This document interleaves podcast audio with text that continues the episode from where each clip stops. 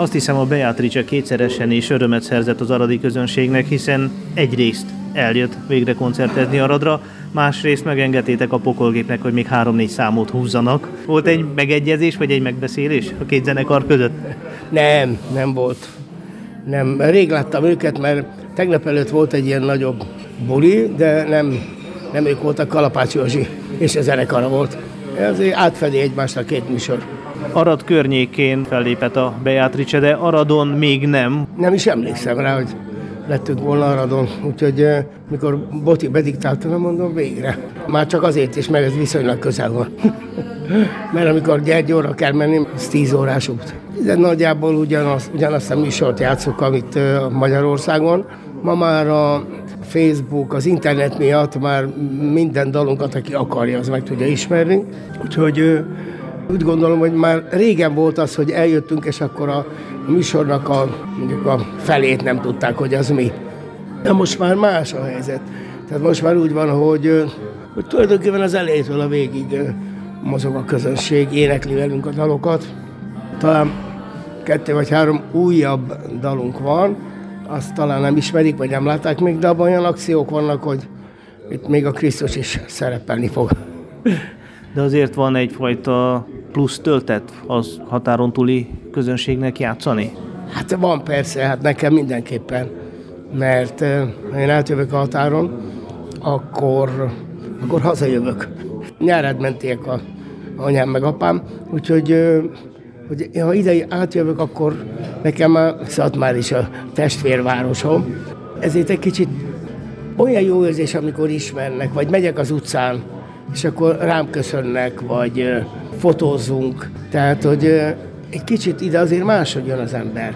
Olyan, mikor hazamész. Tehát majdnem, hogy azt mondhatom, hogy házi buli lesz most. Annak idején recsegve, ropogva, épp hogy befogtuk a Petőfi rádiót és hallgattuk a garást, tehát már évtizedek óta ott vagy a közönségnek, az határon túli közönségnek is a szobájában. Mi változott azóta mondjuk az elmúlt 40 évben? Mondjuk kicsit megőszültetek, de végül is ugyanazt képviselitek, ugyanazt próbáljátok továbbadni. A szellemiségében ugyanazok maradtunk, kicsit azért öregettünk is, másik meg remélem, hogy azért fejlődtünk. Mert én úgy gondolom, hogy az emberi életben van egy, egy előre mutató valami, hogy haladjon előre. Tehát ha én most megelégednék azzal, hogy azt játszom, amit 1978-ban kitaláltunk, akkor az, az nagyon szánalmas lenne, legalábbis szerintem mindig kell új dolgokat belehozni a, a dologba, új akciókat kitalálni a színpadra, tehát én nem akarok nosztalgia zenekar lenni egyáltalán, pedig már most már a dalaink tulajdonképpen már beleférnek egy bármilyen retro buliba is. De hát ez csak azért van, mert mit tudom a boldog szép napok, nyolcszor a munka, utálom a 20. századot, tehát ezek már idestem a 30 éves dalok köztudott Nagyferóról, hogy mindig egyfajta mecénásként tekintett a fiatal, tehetséges zenekarokra. Emlékezzünk csak a Pokolgépre, vagy a Republikra, és még bizonyára sokan mások is.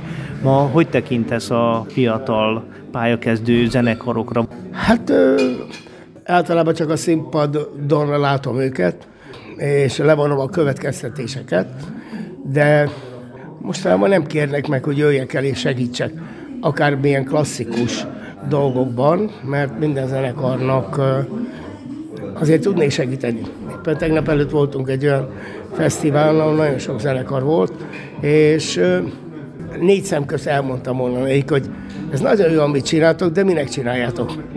Látom, hogy nagyon sokat gyakoroltátok, tehát ki van gyakorolva, de ezt nem kéne gyakorolni, hanem ennek úgy ki kéne szakadni belőletek.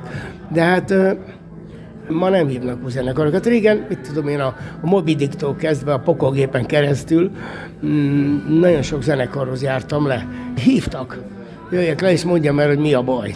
Sőt, szövegeket is írtál nekik, hát, úgy Hát igen. Hát szerintem ma este itt a pokolgép szerintem az én dalaimból is játszott, vagy hármat, négyet legalább. Nem tudom, mert nem hallottam őket, vagy hát csak amikor megérkeztünk akkor. Úgyhogy majd meglátjuk, hogy, hogy a mostani fiatalabb zenekarokból azért van egy-kettő, amelyik jelentkezett nálam, hogy mi fog történni. De ők már a jók. Tehát az, amikor azt mondta, hogy hát már ezzel nem kell segíteni. ez így, ahogy van jó, tehát pontosan tudják a srácok, hogy mit akarnak, az nagyon fontos. És az, hogy a, a színpadon, ha te élvezed a zenét, az nem elég. A közönségnek kell élveznie.